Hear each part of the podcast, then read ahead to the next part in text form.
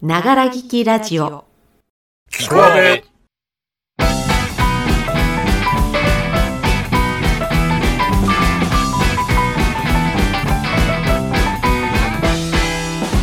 皆様、おはこんばんちは。アーベイの A です。ながら聞きラジオ聞こえてますか？アーベイです。略して聞こアベ。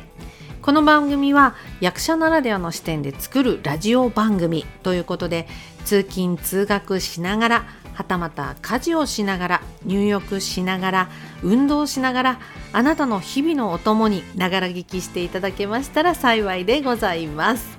さあ本日のトークテーマは役作りについてです。私 A の役作り方法や思い出のキャラクターなどガンガンお話しいたします。後半は豚さん文庫赤いカブトムシ第3章をお届けいたします。それでは本日も元気に参りましょう。キクアベスタートです。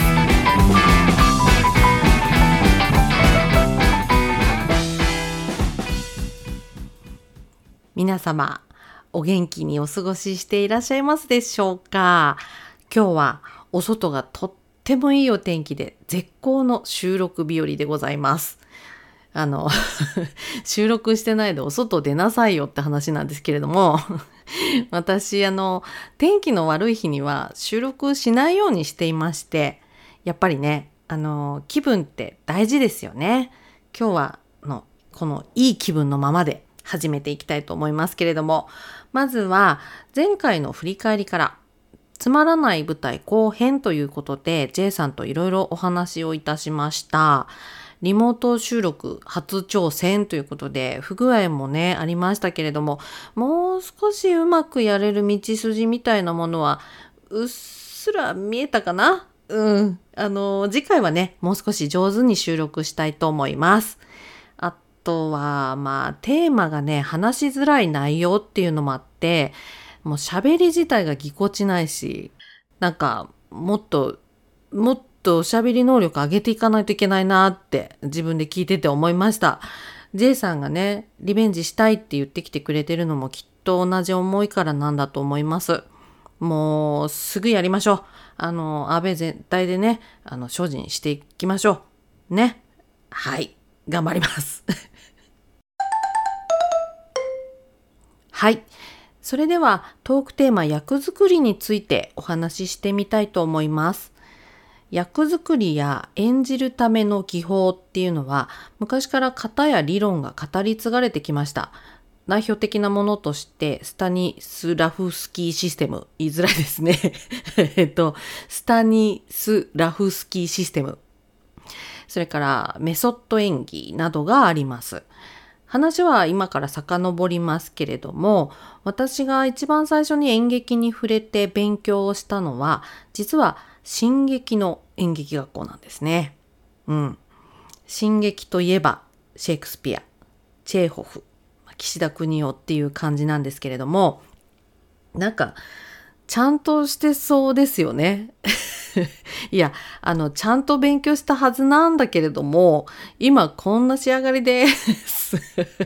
まあ、あの、私の仕上がりはまあ置いときまして、その演劇学校で教えてもらったものが、今でも役作りの基礎、軸になってるのかなと思います。まあ、具体的にお話をしていきますと、まず役をいただいて、取っかかりというか、一番最初にやることっていうのが台本全体の読み込み、まあ、次にセリフの解釈ですね。例えばあのこういうことを言うってことはきっとこういう状況でこう思ったからこう言ったんだろうなっていうような謎解きのようなことを全部のセリフに対してやっていくんですね。で2番目にその解釈に当てはまる人物像っていうのを頭に描いてで、形で表現する模写に入っていきます。で、人のモノマネっていうのは役作りに、まあ、すぐ使えるので、若い頃はよく人間観察とか動物観察なんかをね、やってましたけれども、まあ、学校でも動物モノマネの授業がありましたし、街中で面白そうな人見つけると、ちょっとこう後つけてって 後ろで仕草モノマネしたりしてました。ある時こうかかと引きずるんだなとか物を持つ時は小指がちょっとだけ立つのだなとか そういう特徴的なところをね真似したりとかしてましたね。あのバレたら不審者扱いで捕まりそうなんでねちょっと気をつけていただきたいところですけれども。でね昔ねあのおばあちゃんの役をねあてがわれたことがありまして若い頃だったんですけどあのまあ私自体におばあちゃんのお友達とかいないしどうしようかなと思ってうんであの当時ね住んでたアパートの隣が銭湯だったんですけれども午後3時になると開くんですね銭湯が。でおじいちゃんとかおばあちゃんが集まってくるわけなんですよ開店前から。でもうこれは行くしかないなと思ってで午後3時にねおばあちゃんしかいない銭湯に一人で乗り込んでいくわけですよ。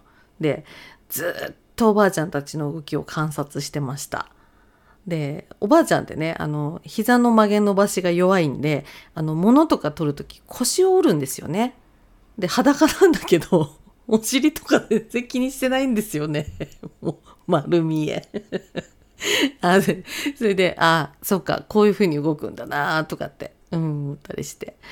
でまあ通ってたんですけどそのうちにあの声をねかけてくれるおばあちゃんができたりして挨拶なんかしてね少し話ができる感じになってきたんですよね。でそのおばあちゃんねすごく声がしゃがれてて話好きでいろんなおばあちゃんにも声かけててでなんかちょっとツッコミ入れたりとかしててねシャレの通じる感じがするおばあちゃんで。うんでそのおばあちゃんを参考に私のおばあちゃん役が完成したっていう経緯がありましたね。えっ、ー、とね役名が飯田米さんっていう役だったんですけど「いいだよね!」っていうのが口癖で はい思い出の役ですね。はいで、えーと、次に3番目にやること役作りにおいて重要な役柄の中身っていうかいわゆるあのキャラクターですねこれを妄想とかイメージして作り込んでいくっていう作業に入ります。でこれはあの以前ね1回目の放送でお話しした通り私の好きなことが妄想なので役作りにおいては一番楽しいところっていうことなんですけど私あのよくお客様から自分に寄せて役を作ってるよねとかなんか実際まんまだねみたいなことをよく言われてたんですけど実際はあの役に寄せる作り方っていうのをしています。なのであのモデルになる人物像が描けないと役作りがもう全然進まなくなっちゃって苦しむことになります。はい、で基本的にこの模写と妄想っていうのの複合で作っていってちょっとだけ大きめに演じて飛び出しすぎたところをカットで本番まで仕上げの色を調整していくっていう感じで作ってるんですけど先ほどのあの米さんのようにねあの模写をメインにして演じることもあります。で、このお話も、あの、先ほどの銭湯が隣にあるアパートに住んでた頃の話なんですけれども、ある時、あの、二つ隣の部屋に、大家さんのところの長男夫婦が引っ越してきたんですよね。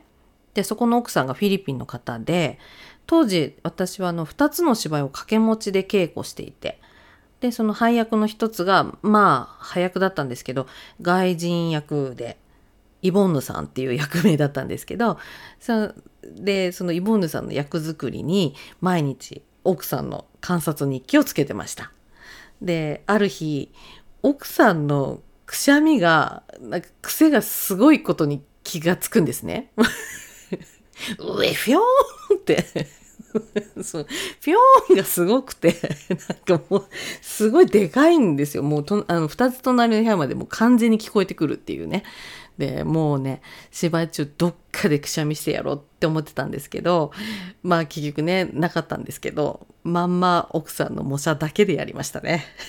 はい。奥さんあの時はあなたを使わせていただきましたよ。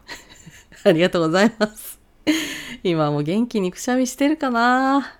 まあ今ね私が噂したんできっとくしゃみしてるかもしれませんね。ウェフィョーンって。電車を持ちながら木こわべ会社行きたくね嘘やだマジで？あの二人が結婚？ロスしないだから聞こわべ。はい。ということで後半です。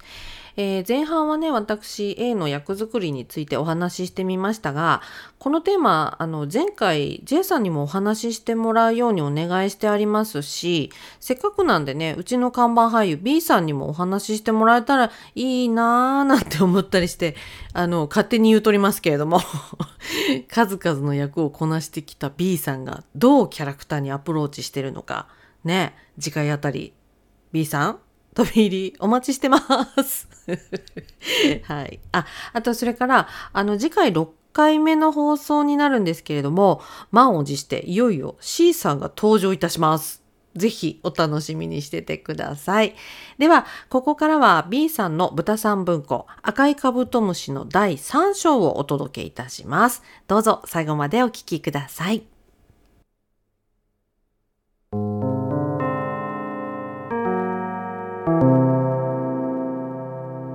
赤いカブトムシ。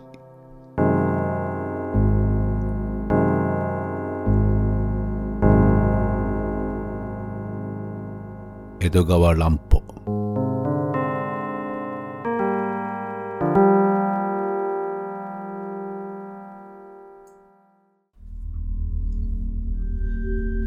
小林くんと団員の木村くんがお化け屋敷の西洋館の地下室で人間ほどもある大きな真っ赤なカブトムシに出会いました。二人は地下室の隅でその恐ろしい怪物を見つめていました。怪物を照らしている二つの懐中電灯の輪がブルブル震えています。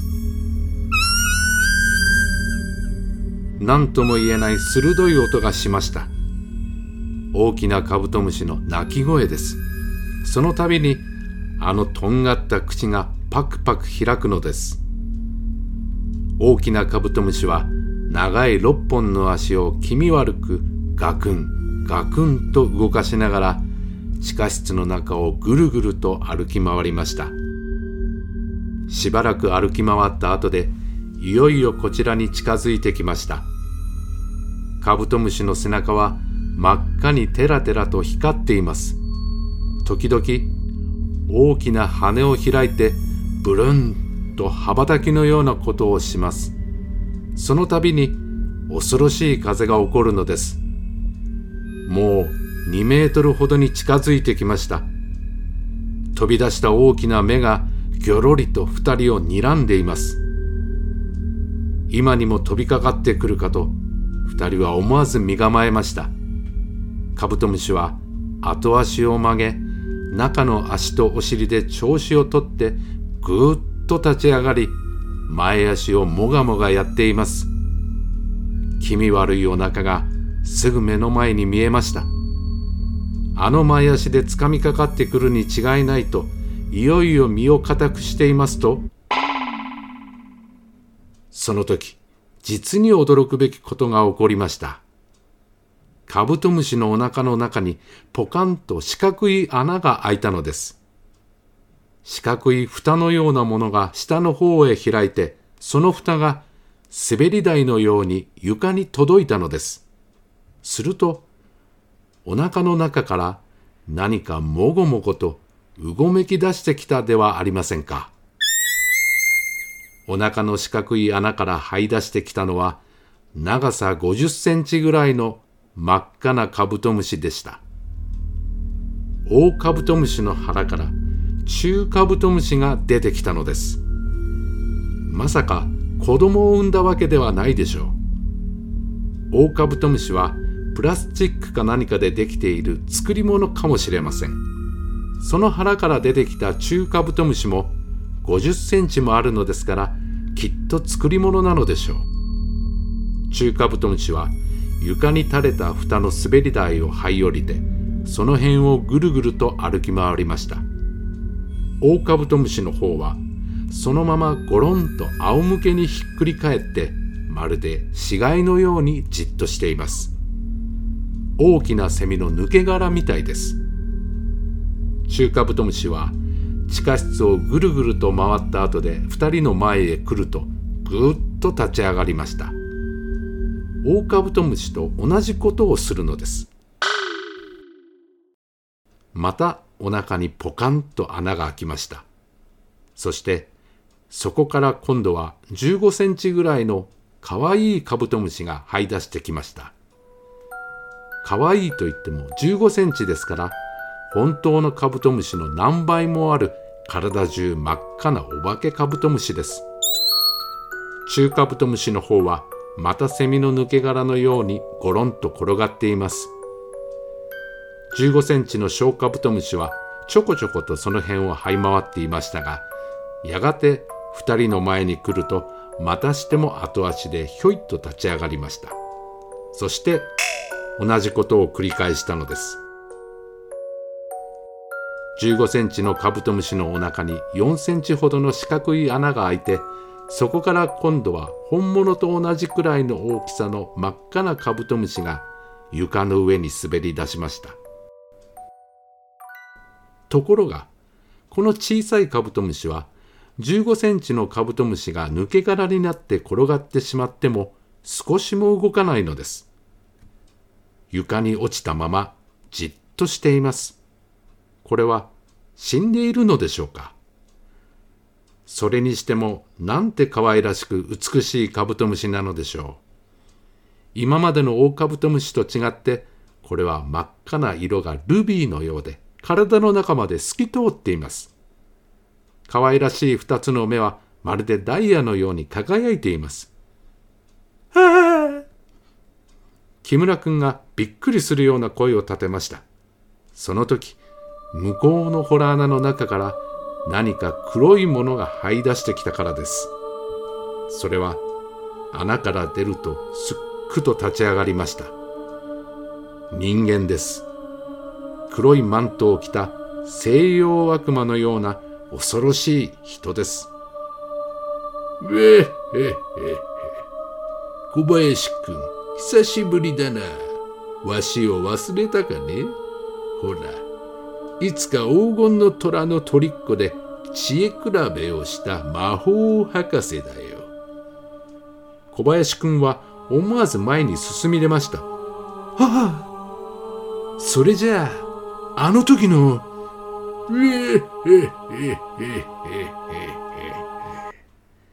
今度も君たちはまんまとわしの計略にかかったね。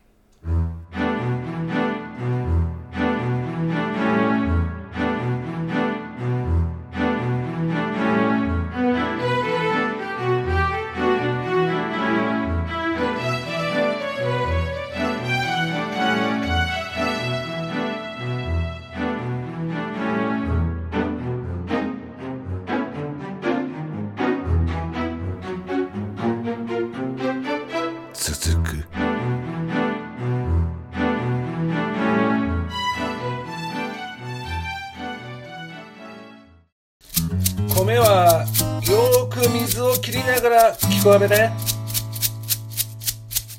よし。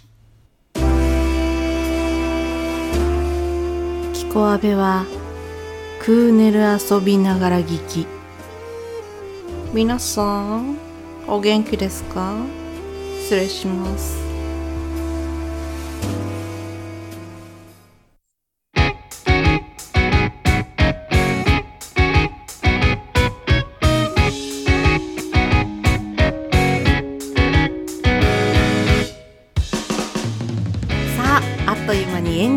お時間です。ながら聞きラジオキコアベこの番組では皆様からのおはがきご意見ご感想コーナーリクエストをお待ちしております。宛先はツイッターアカウントアルファベット大文字 AB 数字2019-0504までお気軽にお寄せください。